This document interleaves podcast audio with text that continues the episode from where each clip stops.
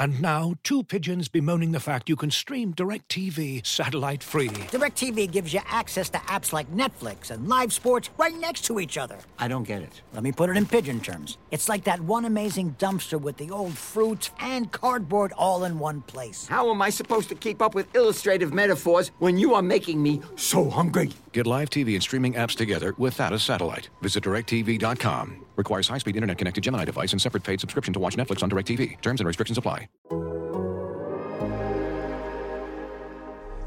The U, the new Miami, the new Miami, the new Miami, surge, surge, the new Miami, the new Miami, the new Miami, surge, surge. It's the same thing when we walk through. With the U ain't no bark, dude. Straight dog when we bring the fight. Ain't scared of no bright. All right, welcome back to the Wide Right Podcast. I'm your host, Manny Navarro, Hurricanes beat writer over at The Athletic. And today is Monday, August 16th. We're recording this around lunchtime, noon. Uh, I got Charles Fishbein of Elite Scouting Services with me. And Charles is a guy I've known for, for many, many years now. Uh, does an excellent job scouting the South Florida area. He's also got a new podcast, which has been kicking ass. I really enjoyed listening to it. He had a great interview with Manny Diaz a little over a week ago now. And uh, Charles, you're getting better guests on your podcast than I am, man. I got to deal with like Kelvin Harris. That's my guest. I mean, Yeah. how the hell are you pulling this off with Manny Diaz? Oh man, I gotta pay these guys, man. You know, so I gotta give them a little extra NIL money under the table. You know, well, you, you have a great show. You got Corey Long, who who uh, I've known for many many years as well, and, and worked for WalterFootball.com, and Chris Demarest, uh, Demo, the, an assistant coach in college football for many many years. So. I know you guys tune in to, to, to listen to the Hurricanes, but if you want to just hear good college football conversation, and, and you guys cover the Hurricanes quite a bit on your podcast as well as the other state schools, uh, definitely check out the Fish Cast. I was it was Mac and Fish originally. Why, why did we switch it to the Fish Cast all of a sudden? What happened with Mac? well, I think you know Mac. Um, you know, he, he got big time. I'll mess with him a little bit, you know, but he's he's coaching a high school football team, and I just think it takes a lot of his time. And I mean, I think when people get into these podcasts, they think, oh, it's you know, it's easy to do, and then you know, then you got to set a, a time frame aside and trying to get on the same page. One day he feels tired from practice on a Saturday, and now you got to run and do it on a Sunday. And I just think it it just became too much with his work. But um, you know, I, I I think we've taken it to another level. Uh, I think the you know I told you like it's gotten easier doing these when we first started like you have so many things running through your head and questions and it was like the first interview we did uh, with a coach like you get off and you're like oh man i should have asked that or this but now you know the time that you have and where you should ask those questions and you're able to get i just feel we we've gotten a lot better because of the experience of doing these. Plus having you you know invite me on yours i s- you know i kind of stole some ideas and stuff so Well, you're, you're kicking ass, man, and and uh, I know I, I helped you a little bit. I gave you a little bit of advice, and the rest you've, you've done all by yourself. I just gave you a little bit of advice, and you're kicking ass. So congrats on that. Um, I, I brought you on in part because this is an interesting time of year, like the middle of August. This is when I think college football coaches get really, really weird as far as the media and getting information out. Right? I mean, you know these coaches, Fish. You go to the practices. You've been to Miami's practices. Manny Diaz does not want any information leaked out. None of these college coaches do. And so they Miami had their first scrimmage yesterday. Uh, of course, the media couldn't go uh, except for Christy Chirino. She works for the University of Miami and she's their little staff writer. Um, and then, of course, the, their own radio guys. But the media is like, we're like the bad guys because we can get information out that uh, is going to get in Nick Saban's hands right before the opener. I wanted to ask you, you know these coaches well, man. You get a chance to see behind the curtain. How, like, just worried are they about information getting out all the time? you know what's crazy is Pete Carroll, you know, had national championship teams at USC, and he basically invited Snoop Dogg, whoever the heck wanted to come to practice. And his thing was like, listen, if other teams want to see what we're doing, they can watch games. Eh, We really don't care. We got better players than everybody else. So whatever they see, they still ain't going to be able to do anything about it. Coaches, just in general, you like see from the high school coach up to the college coach, they're just very paranoid. And my thing is, I think they should allow the media in and just tell you guys, listen, just don't film form. You know, that's what they're doing at Florida State this year. They're telling these guys, don't film formations or stuff that we're doing in scrimmage uh, when you come out. you could take pictures of like the video of just the wide receivers doing one on ones or whatever. And I think if you have that one on one relationship with the uh, media down here and there's a respect factor, I think both parties could be happy. I just, Miami's always been one of those schools that hasn't, it doesn't matter if it's Manny Diaz or it was Mark Richt or any of the coaches. I, I, remember all the way back to Butch Davis, they just never allowed the media really to see much outside of 15 or 20 minutes of practice. Yeah, Manny Diaz opened the vault for us. I mean, he really uh, we, he let us watch the first two practices, which granted they're in helmets and shorts, they're not really doing much, they're just going through basic stuff. Um, and then he's given us 40 minutes um, of two other practices. And this week on Tuesday and Thursday, we'll get a chance to go back and watch more of it. But you know, it, it's funny. Like as a reporter, Fish, we've got to go behind. Like I'm, I'm, I'm like DMing people at the school, like just texting them behind the scenes, like, hey, what happened to this dude? How come this guy didn't play?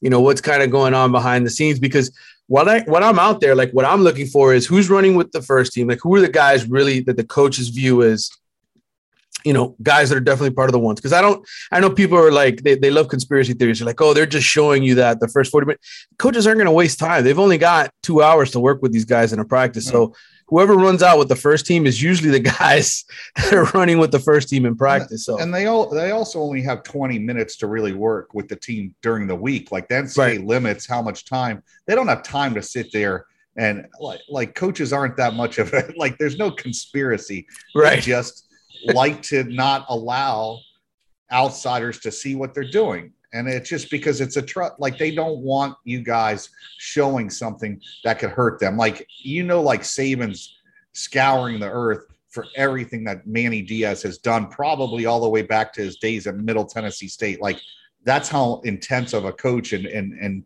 detail orientated he is. He's going to go back and look at every defensive scheme he's run, where the blitzes have come from, what type of coverages. That's just how he is. Not every coaching staff does that, you know, but you're going to play Alabama. You don't want to let them know what you're going to do. And, and, and two, I mean, you've seen it with injuries. They don't want these guys. You know, somebody's not going to play, but they don't tell you till like Thursday or Friday before right. a game. So right. there's so much that goes into it. It's all a chess match, and um, you know that that's just how coaches are. Yeah. Well, I, I, don't know if you've had a chance to go out to any of the practices if Manny invited you out there for, for, this fall, but I know you were out there in the spring, so you saw some of these guys. And I, I came out with my list based on my observations, my conversations of guys that I think could be breakout type players, guys that either weren't with the team last year or were freshmen or sophomores that didn't really play much or have much of a role. And so I want to get your thoughts. I mean, this this list is on the athletic.com, but Charleston Rambo, the uh, the receiver from Oklahoma, um, to me has really proven to be a reliable deep outside threat. Uh, I think the issue with him is just the drops. That's what happened to him at Oklahoma. At Oklahoma, he dropped he dropped some balls, and I think you know he kind of fell behind the pecking order. But that's only because Oklahoma has a ridiculous group of receivers. I guess my question to you, and you could talk more than just Charleston Rambo, but just curious to you, how, how much better do you think this receiver group is because of a guy like Charleston Rambo, maybe because of some of the young receivers that they've gotten? Well, I think the one thing they've done is, and you've seen it with D'Eriq King, they're bringing guys in from winning programs. This guy understands, you know, what he needs to do during the week, what he needs to do in the off season, and that basically rubs off on some of those other players that maybe you know maybe it rubs off on a Wiggins or a Pope that under you know you go out there and they think they're doing everything 110% but they realize after they watch him hey maybe there's more that we can do to get better and that's what they're expecting out of Charlton is that he's going to be more of a leader off the field and on the field for them that it will up the game, you know, the, the game of these other guys. And that's huge. That's the one thing at the University of Miami they've always prided themselves on is that that competitive edge. You don't get competitive by just being handed something, you know, and that's something that has happened in the past. Now these guys have to earn that spot. And Rambo comes from a program that is one that's successful, that the coaches they understand what it takes from week to week to win, and it's going to rub off on those younger players. Yeah, and I'll tell you what, it, it, seems like it's rubbed off on on a guy like Keyshawn Smith. I know uh, Manny Diaz didn't bring him up yesterday, but you know he had two touchdowns in the spring game, and I almost feel like coaches are trying to keep him secret. Like every time Rob Likens or or Rhett Lashlee has gone on the air to talk about him, they're like, "Yeah, he's really really fast. He's really really talented, but um, yeah, we, we, you know, he still has a long way to go, type thing. And yet, every time I've been at practice, this dude's running with Mike Harley and and, and Charleston Rambo, receiver with the first team, and he's got a ridiculous vertical, a 39 inch vertical, kid out of San Diego who basically came to Miami sight unseen. He, he was he had signed with Washington State, one of these Mike Leach guys, and then all of a sudden comes over here. Um, of the young guys on this roster, Fish, and, and you've seen some of the other ones, uh, Jacoby George, Romello Brinson, Brashard Smith, who I know you were huge on. Um, you know, what do you think of, of the younger group of guys and, and who stands out to you as, as maybe the guy that's going to break out and be a, a stud for Miami? Yeah, I think Keyshawn showed it in the spring game. I, I saw it as well. Very talented kid. But those coaches are basically telling you that he's good when they don't make it. Trust me, if he's not good, they'll have a few more remarks about a kid, but they're hiding him because they understand what they have with him, and that's how talented he is. But I definitely think, you know, I'm a big fan of the kid from Palmetto, Brashard Smith. I, I just think from an athletic standpoint, being able to stretch the field, give them a playmaker, balls in his hand, he could change uh, the momentum of a game on one play. I think some of the guys, uh, Brinson looks like he's come in and physically what he looked like when he came into what he looks like now. He's bought in. You could tell he spent the time in the weight room. That's what you want to see from a young player that they develop that physical side of him. I mean, you see pictures of him. He doesn't look like the same kid, and he just came in in May. So it shows you that that kid has that determination, that work ethic that you want. A lot of it, listen, all these guys physically could play at Miami or they wouldn't recruit them. It's that mental side. Are they willing to put in the work? Are they willing to compete? And and when things get tough, are they going to fight through it or are they going to put their name in the portal? That's that's how you have to deal with this now in this whole uh, college football is you have to find the guys that are like, hey, listen, no matter what, I'm willing to fight through this. I'm going to get better. And that competition will breed these guys to be better players down the road. Well, Jacoby George had a huge uh, scrimmage. He had seven catches for 127 yards and a touchdown. He was kind of the breakout star. But you know, the one thing Miami does and Manny does is whenever they give the media these stats and these two minute, two you know, two minute videos that they uh, that Manny gets interviewed in after the scrimmage, he doesn't tell you who they were going against, right? He, he, he doesn't tell you if Jacoby George was going against the first or second team. We know for sure, I know for sure that it was the third team. They basically had all the freshmen going up against each other um, the first, you know, week and a half of camp. And and Rhett Lashlee went on the radio this morning and basically said, yeah, you know, we got to see now, can these guys, these freshmen, do it against the older guys? Can they do it against Tyrique Stevenson and DJ Ivey uh, and, and those kind of guys?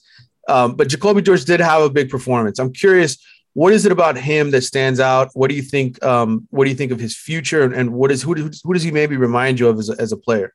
No, I you know I don't know who he reminds me of. It's just a consistency. He was consistent in high school. He's one of those kids that, like I said, he kind of flew under the radar. Recruiting wasn't. He didn't you know go on all these visits and and I'm going to decommit or I'm you know I'm feeling this way today and tomorrow I feel another way he's been all Miami and and he's doing the right things and the talent was always there. You want to see that these guys aren't drama queens, and he's one of those guys that is just flying under the radar, doing what he needs to do. And I don't buy that. Oh well, they were going against the third string. He's a freshman. If he's showing and flashing this as a freshman, I don't care. Those are still older kids. They're grown men that he's going against. They're not high school kids. If he's showing something at this level, even if it's against a third string, I think that's a good sign. That's a very good sign, especially this early in the process. It takes time for young players to flash. And if he's doing it now, I think Miami, this kid's going to have a bright future at the University of Miami. Looking for an assist with your credit card, but can't get a hold of anyone? Luckily, with 24 7 US based live customer service from Discover, everyone has the option to talk to a real person anytime, day or night. Yep, you heard that right. You can talk to a real human in customer service at any time. Sounds like a real game changer if you ask us.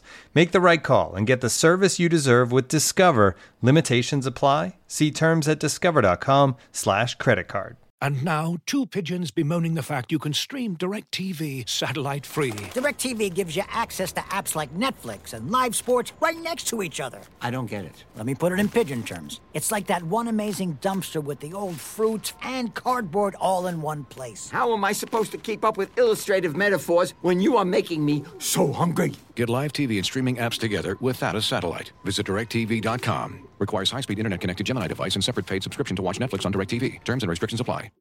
Well, one one let's flip over to the other side to cornerback. And you know, Tyrique Stevenson, they, they tweeted out the photo of, of Charleston Rambo making this one-handed touchdown catch.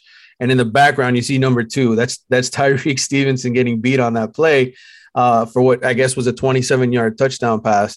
And you know, the one thing about Tyrique I've heard consistently is big body, physical guy, right? He's six foot two. He told us the other day he's 210 pounds.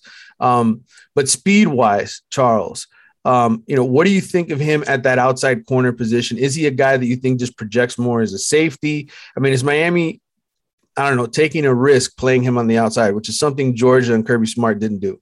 Yeah, I think one, if you're a corner, you're going to get beat. So you have to have a short term memory. I, and if this kid, he has that confidence, you're going to get beat. I don't care who you are. You could be the greatest corner in all of college football guys on the other side are pretty darn good too. So, like this idea that if you get beat, you're not good at corner is just ridiculous.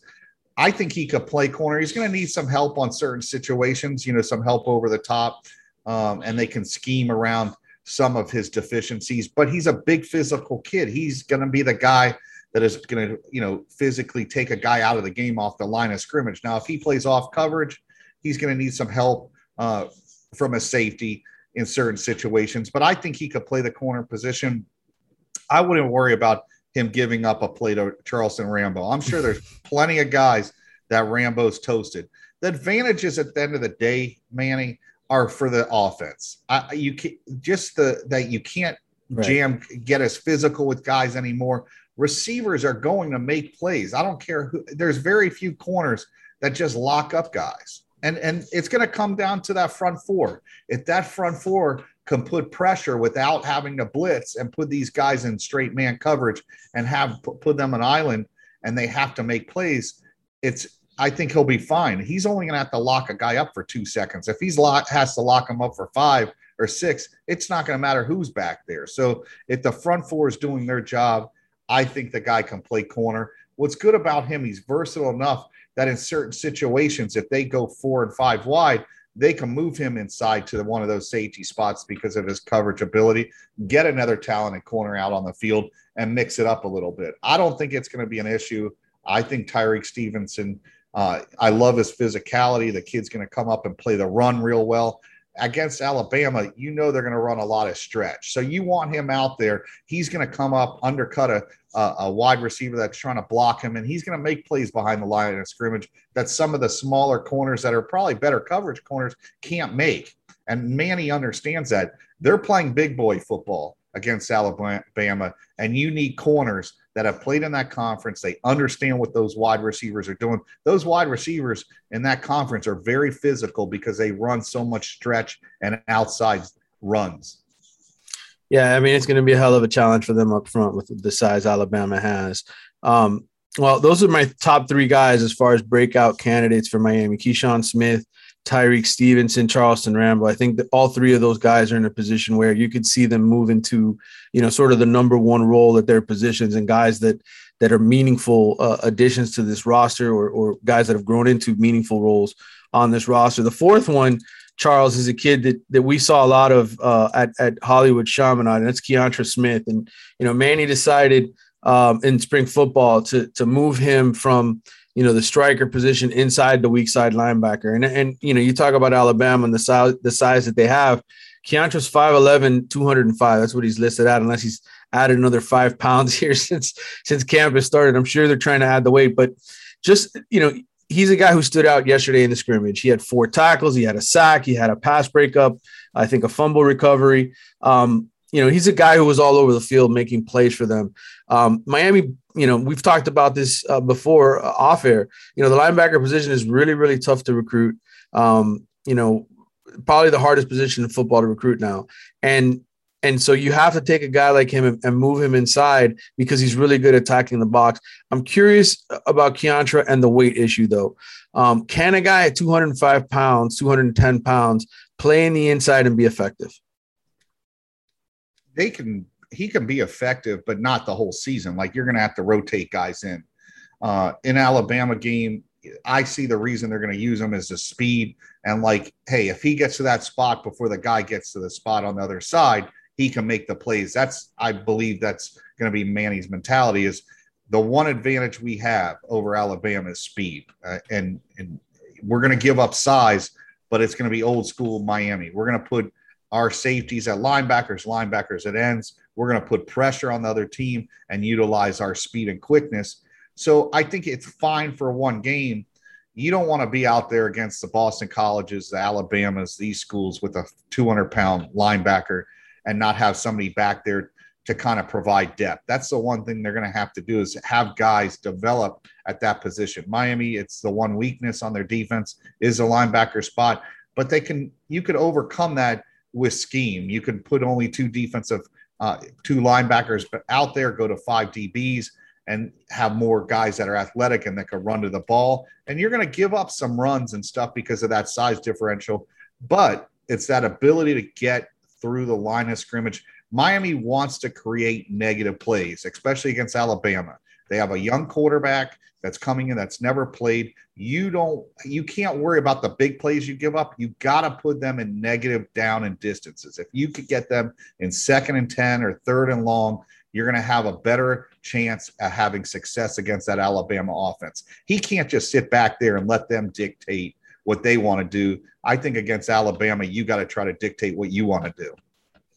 Three other guys I mentioned in this article that were guys to watch for Miami. And one of them I feel is like Manny Diaz's personal favorite recruit in this 2020 class. Because every time I talk to Manny and I even hear him on other shows, even your show, I think he mentioned Brian Balaam, the safety out of Miramar, who, who's a you know was a three star kid in the 2020 class. And you look at it on paper, Brian's you know essentially risen to the number three spot at safety behind uh, Bubba Bolden and, and Gurvan Hall. Now they moved Amari Carter over to striker.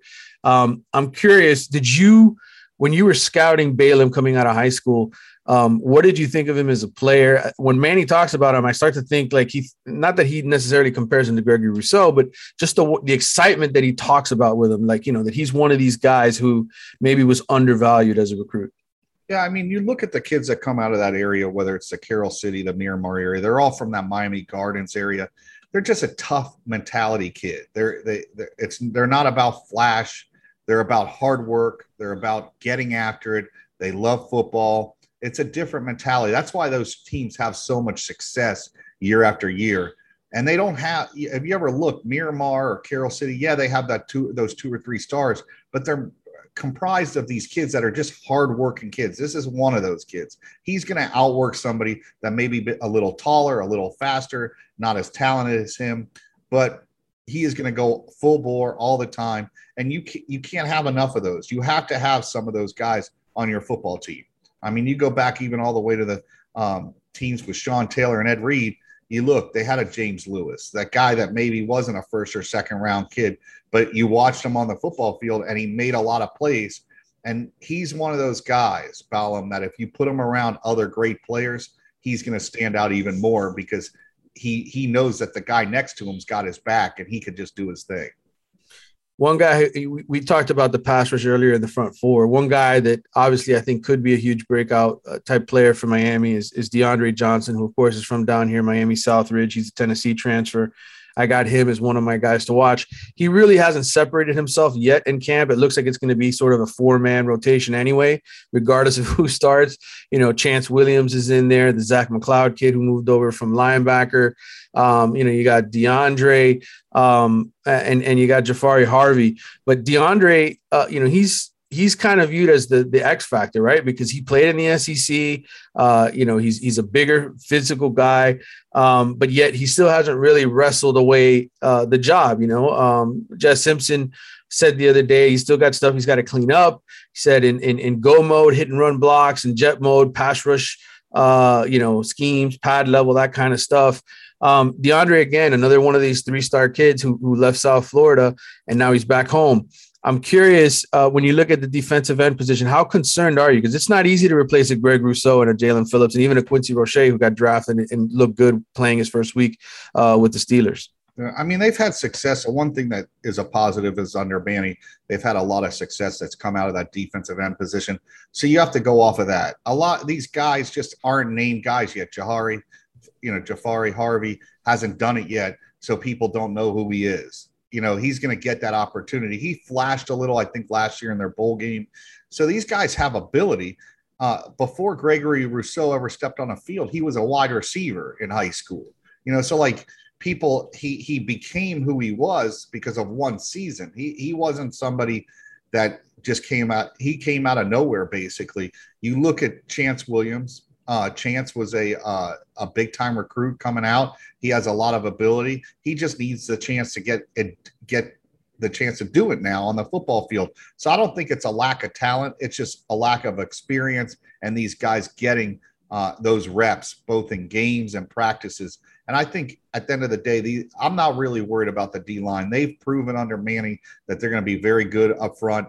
Now that we've talked about it, their weakness was more in the interior. I think they've done a very good job of adding uh, a Leonard Taylor to that mix, and I'm sure I've I've heard good reports about him coming out of practice. So the D line's not a concern. We've talked about it. I think the D line and the secondary have been upgraded.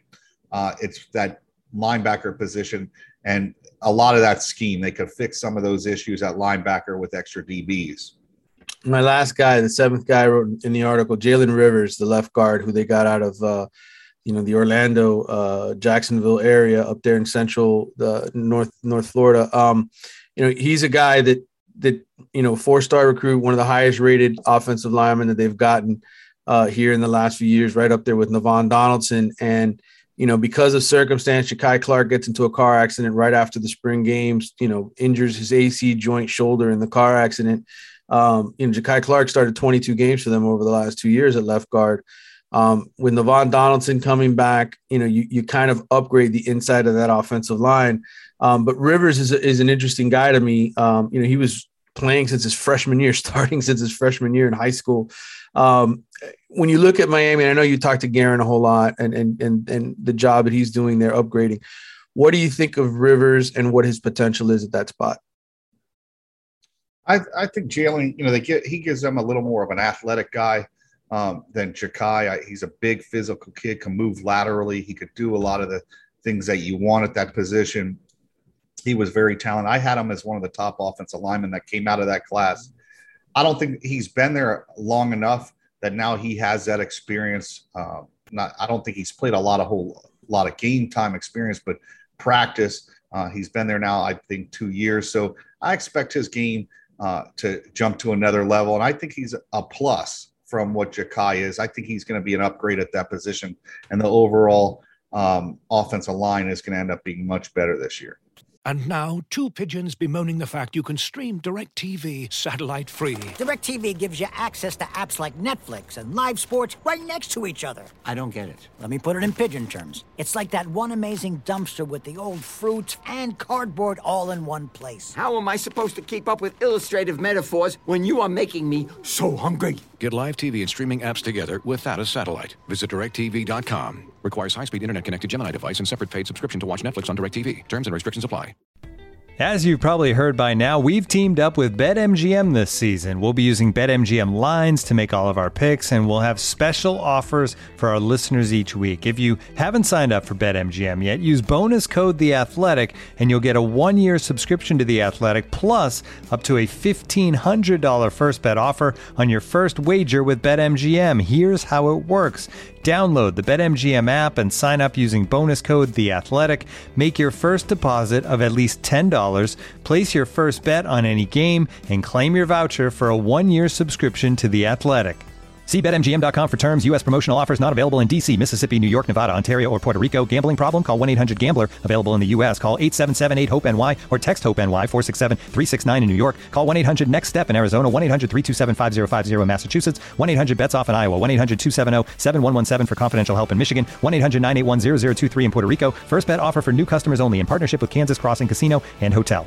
Don't forget, if you haven't signed up for BetMGM yet, use bonus code The Athletic, and you'll get a one-year subscription to The Athletic, plus up to a fifteen hundred dollar first bet offer on your first wager.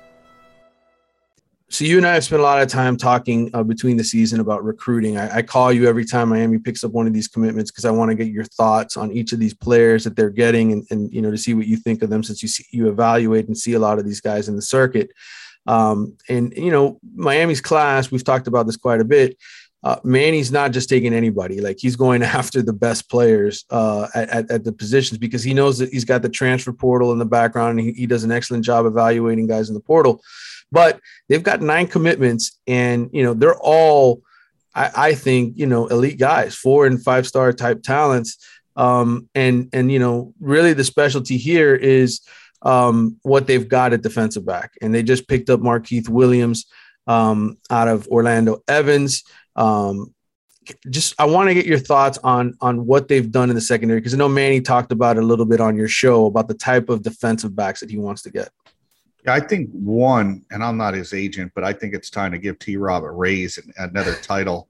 So you know, not it's you know what we you, we could laugh about it, but you just go look at their DB recruiting since he's been there. Um, there's a reason why he was considered one of the best uh, recruiters and defensive back coaches in the country because he gets it done no matter where he's at. And I, and the reality is, as good as the other programs he's been at, he's has the ability to get better players at Miami because of where he's at than he was at Auburn and, and South Carolina. And that's not a knock against those programs, but he's going to have the exposure of being at Miami. It's going to help him land big time recruits. And he's done it this year. And you look at the recruiting class they're bringing in, you look at what Manny's done, they've systematically eliminated issues year after year in recruiting. They knew they had issues at quarterback. That was the first issue. What do they do? They go out and get D'Eriq King, and then they pull Garcia, and Van Dyke has shown that if he's developed, he can end up a, a quality starter at the Division One level. So the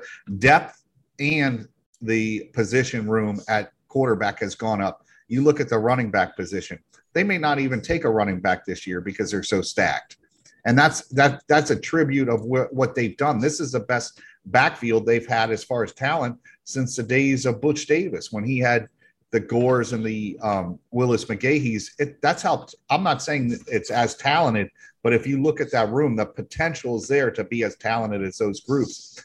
You go to the defensive back area, we talked about it they had issues there and they are now fixing those issues. You get a James Williams. All of a sudden, you get uh, the Graves kid out of Bishop Verot. You get um, all these other guys that they're bringing in right now. And now they've positioned themselves. They have one more spot for a DB and they can go all in on Jaheim Singletary, the kid out of Jacksonville. This gives them the opportunity to spend all their time and resources on that one guy. And if they land him all of a sudden this is probably the best defensive backfield class they've signed in over 10 to 15 years. And, and that's a credit to that staff. It's a credit to Manny. It's a credit to T Rob and those guys on that staff. They're getting it done. And, and you know, fans don't want to be patient. But if you look, they have uh, improved that roster. The floor of that roster has gotten better every year. And the depth, they're bringing in now guys that could come in and compete with starters and not if they don't beat them out, they're going to make those players better. So you got to like the direction they're going with what they've done in recruiting. Tell me a little bit about Markeith Williams. Um, I know he's six foot. I think he's listed 175 pounds, but he's really more of a ball hawking guy than he is a hitter, right? Yeah, I think I, we talked about it. He reminds me of um, there was a DB they signed out of American, uh, Daryl Williams, a long time ago, mm-hmm. uh, back during the uh, Dennis Erickson days. I think he's very similar to him. He's He's a rangy kid. He's one of these new breed of DBs that is versatile enough that you could put him in uh, uh, possibly at the corner spot or play him at uh, you know safety, even move him in the box in passing situations and playing play him close to the line of scrimmage almost as an extra linebacker. He's versatile enough to do so much, but that ability and range to cover a lot of ground. You can't find those guys. You know, you'll give up a little bit of that physicality when guys have this much range. He has a ton of range. He's going to make plays in the passing game. He can intercept the ball. He could force fumbles. He's probably one of the top two or three safeties in the state this year. They got another great player once they added this kid to the mix. And Jaheim Singletary, I know he's a five star guy, but why? Why? What maybe separates him from other elite corners? I know obviously FSU's got the best cornerback in the country. Uh, the, the, the what is it? Travis Henry's. What's his? What's Travis his name Hun- Travis Hunter. Travis Hunter. I'm sorry. I, am always going to think Travis Henry for some reason whenever I hear the name Travis. I mean, they're they're just different corners. I mean, listen, you've seen Miami have success, whether it's a you know it's a Antrel Rolle or they have a Phillip Buchanan. They're totally different corners. They just Mhm. have diff- different skill set. Singletary is more of that Antrel Rolle, Mike Rumph type corner. He's long, he's rangy. He gives you that ability to move him around. He can play. He's another guy that could play corner, or you can slide him in and play him at safety. Where some of these other guys don't have that. Hunter's just a different athlete. I mean, he. I, it wouldn't shock me to see him play wide receiver because they need playmakers up there, and he's so good with the ball in his hands that's the difference is is that kid's an elite level athlete. Where maybe singletary he's a good athlete but not an elite level athlete but he's got very good cover uh, skills and he can do a lot on the back end of your defense. You could put him on an island and not worry about it. He could basically shut down half the field and you move you know you, you can do different things on the other side. When you have one of those corners that could shut down half the field the back end you can do so much more and manny wants those type of guys Well, I, the one thing that's interesting about Miami's class thus far is they've got nine commitments. Seven are from out of state in different parts of the Southeast, and none of them are from Miami Dade and Broward. The closest you have is Chris Graves, who's uh, out of Fort Myers. But that doesn't mean Miami's not recruiting the best players in their own backyard, right? They want Julian Armella, they want Wesley Bissainthe, they want Earl Little Jr., um, and then they want probably all four of those elite defensive linemen, Shemar Stewart, Marvin Jones Jr., Yeah. Kenyatta Jackson, Nyjalik Kelly. I'm putting you on the spot. Of those four, who who is the best one? of the four, Shemar Stewart, those guys. The four linemen, yeah. yeah, I mean Shemar. You put me on the spot, but they're all different. I mean, it basically it's all what you want. Shemar is more of that SEC set the edge, big physical kid can can play the run, play the pass. Where a Marvin Jones is an elite level pass rusher, he's not going to be as effective against the run. It's not that he can't do it, but you look at Shemar, he's more built to handle uh, setting that edge and being able to uh, get in the backfield and stuff in that run. I mean, any one of these guys you get, I think Miami's got a very good shot at Shemar with what they have on the other end and the skill set they need. I think Shemar would be the best prospect they could get for what they want to do on the defensive front. Um, it- you know, I went I- and I spoke to Nyjalik Kelly for a while, like about a week and a half ago, and you know, he's so ridiculous just from size, 6'6", 250. Um, but but we talked a little about injury histories, you know, and I wanted to ask you this just because, you know, colleges, uh, it, it's tough sometimes, right? Like they they can't technically go out and get all the information they need on a kid, but we've seen it happen. Um, Fish guys come to college with injuries and colleges don't know about it or they don't know the extent of it. In your conversations with coaches, um, uh, does that topic at all come up, you know, in terms of evaluation? Because you obviously help in, some of these coaches in the evaluation process, part of what you do with elite scouting services, but injury history, like how much of that is an issue? Well, I think when you're taking a you take an account of injury history like that, you got if you're going to take Kelly, you want another guy in the class that's as good or better. And it's more of, hey, listen, we're ta- he his upside. It's no different than a felt draft as guys slip. We're going to take a flyer on this guy because his upside's so great. But you know they're hot. The it's a high risk, high reward situation. You hope that he doesn't get injured. I mean, but it just at this level, you're taking 25 kids. If he's your top guy, you're going to have some red flag issues. But they are recruiting other guys in the class that if they get a Shemar Stewart and Kelly wants to come, you don't worry about it. You know, you you know you got the sure thing and and Stewart. And if Kelly is able to stay healthy, then you got two great defensive ends. But you don't want to put yourself in a position that the kid has an injury history. You've seen it so many times that once a guy starts to get injured, it becomes reoccurring for some reason. It's very hard once you start getting surgeries and you start getting injured, that you don't continue to get injured in college. I mean, the game gets more, it's bigger, more physical, it's faster. Things are going to happen, and you just gotta you gotta keep your fingers crossed. Um, Miami's in a good situation though in the recruiting that if they took Kelly, maybe he red shirts or you know, and they could put him in their weight program, get his hip uh, uh, bigger and stronger uh, and more sound, and hopefully everything goes all right with him because talent wise, there's not many kids as talented as him, but there is concerns now with that hip. Yeah, and and I guess in general, like it, it's funny because people don't realize like Elijah Royal is sort of the perfect example. He comes to Miami, he plays his senior season, and the first thing he does as soon as he gets here in the spring is, is he has surgery, and that happens to a lot of guys. And and and I think ultimately, Fish, if mistaken me if I'm wrong, it's just because a lot of you know the, the team doctors here at Miami, I mean, they see stuff on guys and like we need to fix that right away. That's essentially what happens with a lot of these guys, right?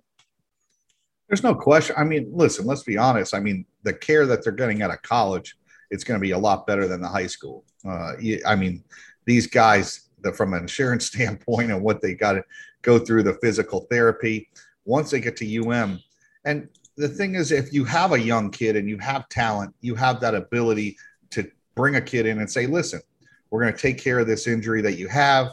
We're not going to play you a whole lot. We're going to limit your reps. You see now they have these GPS systems at all levels. You see it at you see it on Hard Knocks with the Cowboys that they are able to monitor how much physicality that these guys put out there to save their bodies. And listen, the technology now and the, the ability to operate on these guys and get them back on the field quicker. It's crazy at all levels of sports. He's one of those guys that I think he probably hasn't seen the best doctors mm-hmm. at the high school level. I mean, it's nothing against Dillard, but they're probably just taking him to a regular doctor that doesn't know what the heck they're looking at. So once he gets to University of Miami or in Alabama or in Oregon or wherever he goes, they're going to be able to monitor him and be able to bring him back slowly and make sure they don't re-injure that hip that he has issues with right now. All right, so we're getting close to wrapping up uh, the episode here, and I thank you for all the time you've given me, Fish. It's fun having you on because I feel like you know you and I haven't gotten a chance to hang out a whole lot. Normally, I see you on the high school sidelines or we go to the state championships together and have some good laughs. And I miss my fish time personally. I do. I well, I, well, I, miss well, being I've, able to hang out with you, bro. I've had my vaccine and I've had COVID. So between the two, hopefully I can't get you sick. I mean, I, I may make you sick from something else, but not COVID. So. Well, I, I always end my show by, by taking some questions off of Twitter. People messaging me on Twitter. I always ask, and I save these. I saved these from last week. This was this was kind of a fun one. All right. All right. This all is right. from uh from Larry um Shender, okay, he sends me this. He says, How would you rate D'Eriq King versus Ken Dorsey? Would King have won three national championships, 99 to 2001? Um, Dorsey, of course, only won one. What what are your what's your take on D'Eriq King versus Ken Dorsey? Because in reality, he might be the best quarterbacks Miami's had since Ken Dorsey.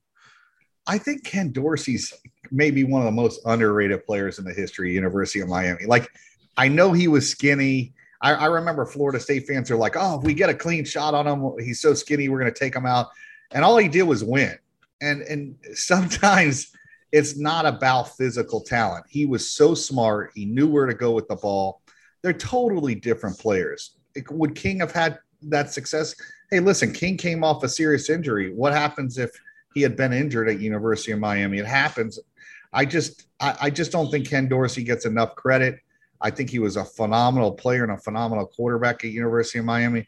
And honestly, if they had had some Ken Dorseys between Ken Dorsey and D'Eriq King, I don't think they would have gone through four coaches, all right, or how many ever coaches they had.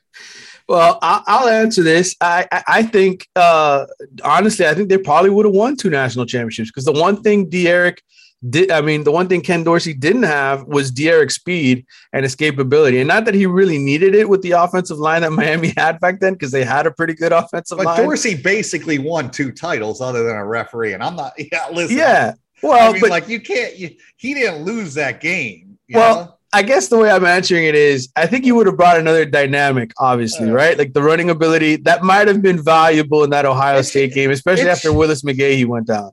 Yeah, you know what though, I it's I remember when Tua won his first championship, and this one guy that I'm friends with, he knows college football really well. He goes, "Well, give Alabama the next two titles because they're going to win it the next two years," and he right. didn't win. And then you look at Trevor Lawrence, he won as a freshman. A lot has to go right to win multiple national titles. Right. I mean, the only quarterback that has done it since we've been following college football is Tommie Frazier. He, he Mhm. did it at Nebraska. Could King have done it? Possibly, but there's so much that goes into having to win. I, I just think that a lot of people take don't understand the leadership. I remember there was a story on Ken Dorsey when he went to University of Miami, and he stood up and he was a freshman. He basically said, "They said, oh, what's your goal here?" He's gonna. He's like, "Yeah, I'm gonna help Miami. I'm gonna lead them to national title." He just had that like Tom Brady mentality of, "Hey, I'm gonna make these guys better. We're gonna win." And that's just something I think people don't take into account. There was some he had that it factor, and it's nothing against D'Eriq King, but this it, to sit there and go, oh, he won a would have won three national championships. Miami was still pretty darn good without you know D'Eriq King, and and they didn't win because of circumstances. Something ha- you know maybe that year against Ohio State, they you they went into that game. They thought they were going to automatically win by uh, just showing up. Maybe King wins that first year, and then second year he's not as motivated. You just don't know. Well, I'll answer it this way. Had Miami had D'Eriq King in 2017, okay, when they were 10 and 0, and they had a chance to get into the college football playoff, if they would have just taken care of business against Pittsburgh and, and played better, obviously a lot better against Clemson, uh, I think Miami would have finished the regular season undefeated in 2017. They would have beaten Pittsburgh, and, and no- they wouldn't have needed as many heroics at the end of No, games. listen, he's a great player. Listen, I, Yeah. I I talked about it on our podcast with Manny. The first time I saw D'Eriq King, what did you ask me? And, and I told you.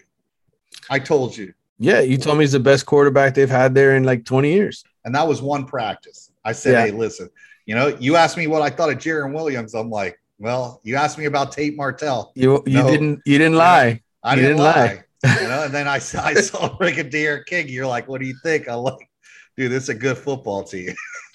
we'll, we'll wrap it up with this this last question. This is from right. Onan Dennis on Twitter. He says, and this is kind of we've been talking about this a little bit, but do you feel like the roster quality is moving in the right direction? It feels like the quality of the young guys coming in is improving based on what we're hearing, even if we don't see these these results immediately. I think the bigger point here is there will not be a lot of freshmen who play just because Miami's a very older team. I think you'll see some of the young freshmen in spots, but uh, but I feel like these last two classes, 20 and 21, um, they remind me of the older Canes, like the, the talent and ability that they have. Uh, Fish, correct me if I'm wrong. Th- These these look like better players. Yeah. You remember Miami fans would always say, hey, our backup's better than the starter. Right. You can start to get back into that conversation now. It wasn't like that the last 10 years. You can now go, oh, well, Leonard Taylor, you know what? He's better than the starters. Right. Yeah, that they have that ability. James Williams, these guys that are young are super talented. And what that what they're going to do is even if they don't start, and what made Miami so special is these young guys are going to force the guys in front of them to look over their shoulder and say, you know what, we better go hard, or that young guy behind us is going to take our job. And that com- that's going to make Miami a better football team. It's going to make them a, a better program, and it's going to get them back to what the fans want and expect at the University of Miami. All right. Uh, one last one from me. This is not on Twitter. This is just me thinking because I, I want to go out and watch some high school games. Right. Uh, who's winning who's winning state titles this year, Fish, from, from South Florida? Give me your state I- champions. You don't know this? All right, man. All right. St. Thomas, American Heritage, Gibbons will be in there. I mean, it's going to be the same teams. I do think that um, the one team that has a chance this year, I think they're loaded is Gulliver. When you have that quarterback, um, Jalen Brown's a special talent. They got DeCarlo Henderson, uh, the uh, DeCarlo, the um, tight end that's committed to Tulane. They're loaded on both sides of the ball. When you have that quarterback, that that signal caller that can make plays and get the ball in your playmakers' hands, you have a shot. You don't need a ton of players at that level. I think Gulliver's a dark horse to make it to states this year. Uh, it's going to be pretty much the same teams. I think there'll be, um, you know, like I said, I think St. Thomas, you could expect them to be there at the end, and Heritage and um, Central, Gibbons. right? Central. Yeah, should be there? Central, Central should be there as well. Uh, you know, they are a loaded team. I mean, Central's got everything you want, uh, offensively, defensively. You know, and and that that coaching staff has done such a great job every year, year in and year out, of getting the type of players to fit what they want to do. And those kids just go there and they buy in right away. Yep, I'm looking forward to it. I'm uh, hopefully I can get the real schedule because I know uh, it's been, it's been a mission to get a, a hold of information here from these schools. Well, we got to make a, a promise that we're going to get together for the state championships this year and uh, have some good laughs, man. So I'm I'm definitely planning on being in Orlando. Hopefully by then this COVID crap is over, brother. yeah, no doubt. All right, man. Good talking to you, Fish. Thanks for coming on uh, and, and joining me uh, on the episode. Thank you, man. Take it easy. 305 954 568. This is the state of Miami. Y'all know y'all come down that way.